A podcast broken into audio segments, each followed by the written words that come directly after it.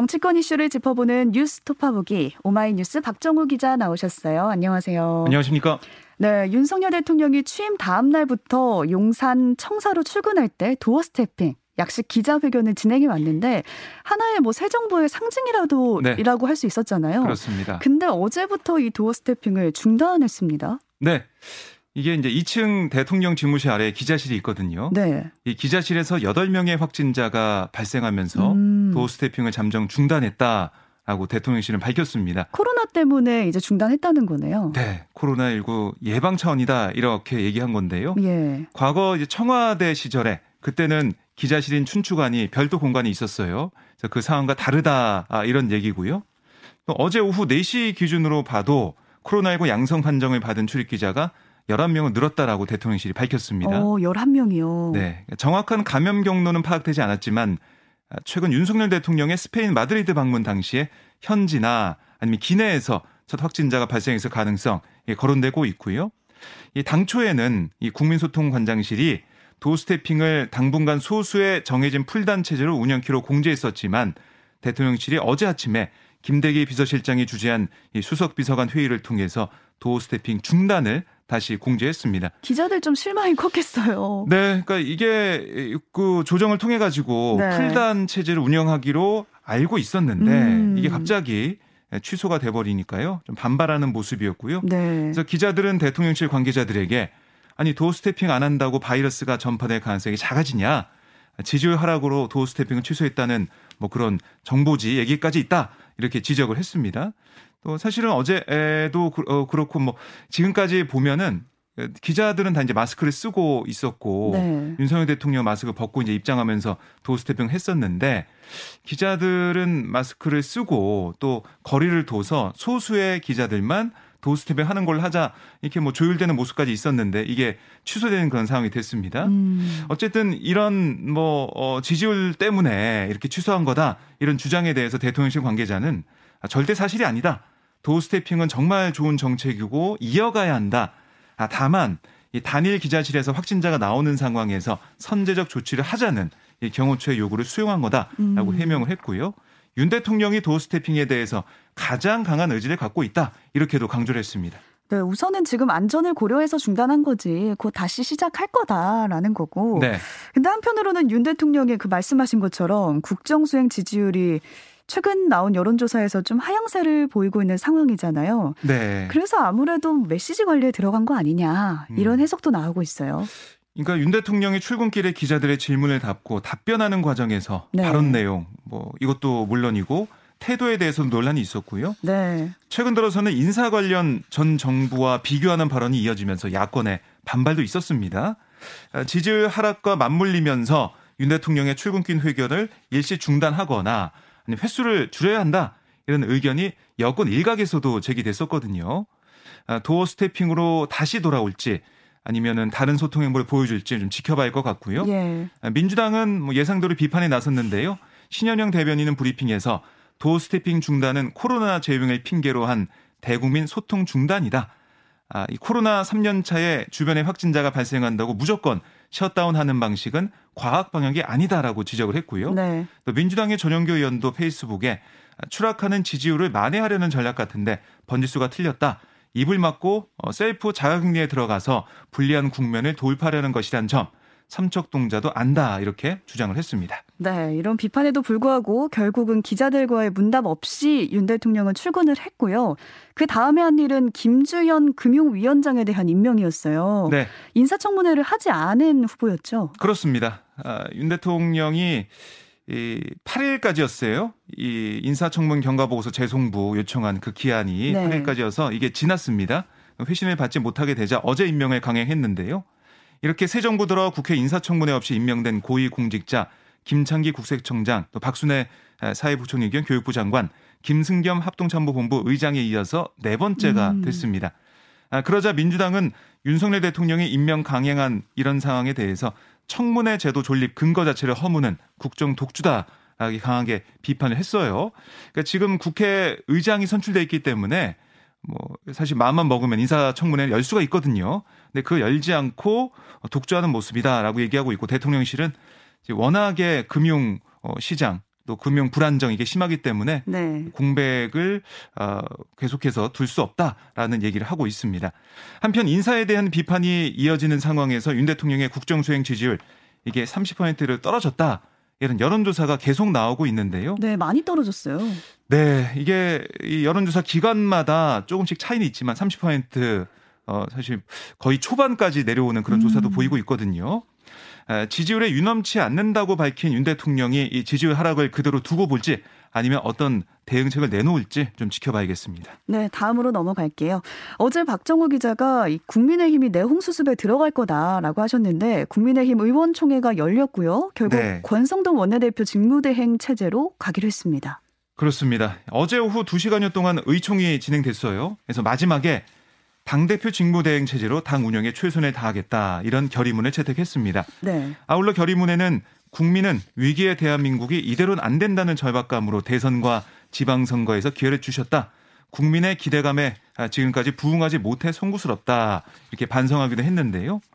아, 이 어쨌든 이 대표가 당 윤리로부터 6개월 당원권 정지 징계를 받은 상황에서 이게 차기 지도 체제를 놓고 여러 가지 얘기가 나왔었잖아요. 하지만 일단 당내 혼란상을 최소화하기 위해서 직무 대행 체제로 간다 이렇게 볼 수가 있겠습니다. 네, 이제 국민의힘 내 모든 갈등의 불신은 사라졌다고 볼수 음. 있을까요? 뭐 아닌 것 같은데. 네, 일단은 눈앞에서 좀 사라진 것 같아요, 불씨가. 눈앞에서. 네. 네. 하지만 수면 아래에 있는 것 같은데요. 예. 잠재적 당권 주자들과 친윤계 내부에서는 이 6개월간 직무 대행 체제 여기에 좀 반대 의견이 있거든요. 향후 경찰 수사 결과 발표 등을 계기로 언제든 이 조기 전당대회 개최 같은 차기 지도 체제를 둘러싼 논쟁 다시 시작될 수도 있어 음. 보입니다. 아, 이 조기 전대를 주장하는 의원들의 얘기를 들어보면 새 정부 출범 2개월밖에 되지 않은 상황에서 이 윤 대통령의 지지율 하락세 눈여겨 보고 있는데요. 집권 여당이 하루빨리 안정적 리더십을 세워서 당의 분란을 조기에 수습해야 한다. 이런 얘기를 계속 하고 있습니다. 네. 아, 그리고 결국 속내는 6개월 뒤 이준석 대표가 돌아올 가능성 이걸 좀 원천 차단하려는 의도도 있는 게 아니냐 이런 해석도 나오고 있거든요. 아. 그러니까 윤핵관 사이에서도 6개월간의 권성동 원내대표의 이 대표 직무대행 체제가 적절한지를 놓고 좀 의견이 갈리는 것으로 전해지고 있어요. 그래서 일각에서는 권성동 직무대행 체제로 당을 안정시킨 다음에 다시 임시전당대회나 조기전당대회를 논의할 수도 있지 음. 않냐. 이런 목소리도 나오고 있어서요. 앞으로 이 상황이 어떻게 전개가 될지 좀 지켜봐야겠습니다. 불씨가 살아있네요. 그렇습니다. 각자 이게 셈법이 달라가지고요. 네. 어, 또뭐 김기현 어제 이제 의원 같은 경우도 좀 굳은 표정으로 의총장을 나서기도 했었는데 안철수 의원도 차기 당, 아, 그 당권 주자로 분류되고 있어요. 그래서 당권 주자들 같은 경우는 조기 전당대회를 통해서 당권을 빨리 잡는 게뭐 음. 어, 뭐 유리하다는 판단할 수가 있거든요. 이런 상황. 하지만 권성동 원내대표는 지금 원내대표이기 때문에 당권에 도전하고 싶은 마음이 있어도 바로 도전을 못 하거든요. 전당대 열려도 네. 임기가 남아 있기 때문에 그래서 내년 4월까지인 이 원내대표 임기를 좀 채운 다음에 지도 체제가 아, 바뀌는 것을 선호할 수가 있습니다. 음, 각자의 셈법이 있네요. 네. 이렇게 의총도 열리는 동안 이준석 대표는 무슨 생각을 하고 있을까 싶은데 어제도 모습을 드러내지 않았습니다. 네, 이 대표는 지난 8일 윤리 결정 직후에 즉각 불복을 선언했거든요. 하지만 그 이후 별다른 움직임은 보이지 않고 있습니다. 특히 어제 최고위 주제 여부에 대해서 어, 맨 처음에 주말에 판단해 보겠다라고 음. 했지만 아, 국회에 나타나지 않았고요. 앞서 대응책으로 언급됐던 윤리 재심 청구나 효력정지 가처분 신청 등도 아직 하지 않은 것으로 보입니다. 아, 다만 이 대표와 가까운 인사들 얘기 들어보면요. 이 대표가 자진 사퇴할 가능성 없다고 얘기하고 있어요. 없다. 네. 그래서 여기서 사실은 윤리의 징계를 받아들이거나 뭐 사퇴하는 순간에 경찰 조사 결과가 나오기도 전에 아, 이성 어, 관련 의혹을 인정한 셈이 되거든요. 음. 그래서 이 대표 입장에서는 고개를 숙이고 현상을 받아들이는 것보다 상황을 반전시키거나 아니 반격할 카드를 고심하고 있을 가능성이 큽니다. 반격 카드 가운데 하나 이게 어떻게 보면은 우호적인 당원 증가 아, 이걸 좀 보고 있는 것 같아요. 네. 윤리 징계 결정이 나온 직후에 온라인 당원 가입 동력을 페이스북에 올렸던 이 대표가 어제 오후에도 페이스북에 당원 가입하기 좋은 월요일입니다. 오. 이런 글과 함께 당원 가입 페이지를 링크했거든요. 이번 윤리 사태를 계기로 이 대표를 지지하는 당원이 대거 추가 유입돼서 3개월 뒤에 책임 당원 지위까지 획득한다면 향후 당권 경쟁 국면에서 결코 무시할 수 없는 세력을 형을 생성할 수 있을 거다. 이런 판단을 좀 하고 있는 것 같아요. SNS에 글을 올리고 있는 이 대표가 언제쯤 침묵을 깨고 재산 입장을 내놓을지 주목이 됩니다. 네, 이준석 대표가 준비하는 게 아마 이 반격 카드가 우호적인 당원 증가 이게 아닐까 생각이 되네요. 그러니까요. 네. 그렇게 좀 예상이 됩니다. 이번엔 더불어민주당으로 가보겠습니다. 민주당은 윤석열 정부의 국정 난맥상과 또 국민의힘의 내홍 등을 정조준하면서 총력 공세에 나서고 있습니다. 네, 민주당도 의원총회를 열고 각종 논란에 대한 비판에 나섰는데요. 네. 특히 우상호 비상대책위원장, 국민의힘 이준석 대표 징계 사항을 거론하면서 당이 혼란한 것은 그 당의 사정이나 민생과 경제가 복합 위기로 어려워지는데 잔꾀로 개헌을 늦추는 것은 참으로 무책임하다. 민생과 경제를 챙기기는커녕 권력기관 장악과 보복 수사에 몰두하는 거 참으로 개탄스럽다라고 음. 비판을 했고요. 아울러 위원장은 전 정권을 향한 수사 또 결과적으로 전 정부의 이 대통령을 향한 수사를 중단해 달라 이렇게도 주장을 했습니다. 아, 박홍근 원내대표도 윤 대통령의 지지율 급기야 30%대로 추락했다. 취임 두 달 만에 임기 말 레임덕 수준 지지율을 기록했다라고 지적을 했고요. 이어 대통령실 비선 논란은 국민의 국정농단 트라우마를 자극하기에 충분하다. 아, 공식 직함도 없는 민간인이 순방에 동행하고 대통령 친인척을 채용하고도 배제는 차별이다라는 아, 그런 얘기를 하면서 국민 눈높이에 벗어나는 불공정을 자행하고 있다 이렇게 강조를 했습니다. 네. 아, 뭐 그야말로 총공세에 나서고 있다라고 어제 의총 보면서 느꼈는데요. 비판 비판 비판이네요. 네, 그러니까 국민의힘 내용으로 인한 이 민생 외면 어, 이걸 주장하고 있고 네. 또 윤석열 정권의 권력 사위와 의혹 이것도 비판하면서 투트랙으로 공세에 나선 건데요. 국회가 열리지 않는 지금 현 상황에서 현 정권의 실정을 최대한 부각시키겠다. 아, 이런 어, 의지로 풀이가 됩니다. 네, 말씀을 잘 꺼내셨는데 진짜 아직도 국회가 공전하고 있잖아요. 네. 뒤에서 김윤경 기자와 경제 얘기를 하겠지만 너무 민생을 생각하지 않는 거 아닌가 이런 생각이 드는데요. 네. 우선 오늘 여야 원내대표가 만난다고요. 네.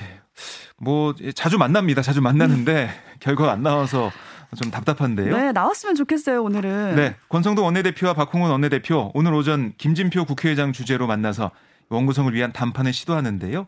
민주당은 어제 원구성 협상이 지연될 경우에는 이 국회 차원의 민생경제특별위원회 설치에 나서겠다. 국민의힘을 압박하기도 했거든요.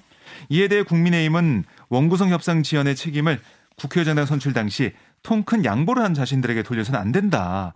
교섭단체 대표 연설과 대정부 질문을 실시함으로써 7월 임시국회를 우선 가동하자 역으로 제안했어요. 민생 고통이 극심한 상황에서 국회가 아직까지 손을 놓고 있다는 비판과 또 재헌절이 이제 코앞이잖아요. 국회 없는 재헌절에 대한 우려 없앨 수 있을지 오늘 여야 단판이 중요해 보입니다. 네, 일하는 국회 보고 싶고요. 네. 정의당도 대선과 지선 참패 이후 혁신을 진행 중인데 당의 간판이죠. 심상정 의원에 대한 공개 비판이 터져 나왔어요. 네, 그렇습니다. 정의당 한석호 비대위원이 어제 당 비상대책위원회에서 어떤 얘기를 했냐면 네. 일기 정의당 실패는 심상정 노선의 실패다. 아, 심상정 의원은 10년간 원내대표와 당대표였을 뿐 아니라 세 차례 대선의 유일 후보로 자타공인 정의당이 이끌었다라고 지적을 했고요. 이어서 명백한 불평등 부정 사태인 조국 사태에서 정의당은 민주당 이중대 낙인을 스스로 이마에 새겼다. 음. 그 결과가 총선, 대선, 지방선거로 이어지는 선거 연속 패배였다라고 주장을 했습니다. 그러면서 새롭게 출발하는 이기 정의당은 민주당 의존 전략과 또 대중의 이 바다 전략과 단절해야 된다 이렇게 강조했는데요. 앞서 정의당 정호진 전 수석 대변인이 비례대표 국회의원 사퇴 권고 당원 총투표 아, 이건 시작하기 위해서 당원들의 서명도 받고 있거든요. 네. 그러니까 연이은 선거 패배로 존폐기에 처한 정의당 뭐 새로운 정의당으로 어, 바꿔가자. 라는 얘기를 계속 하고 있는 겁니다. 내부에서 어떤 해법을 내놓을지 좀 지켜봐야겠습니다. 네, 여기까지 정치권 이슈 살펴봤습니다. 오마이뉴스 박정호 기자 수고하셨습니다. 고맙습니다.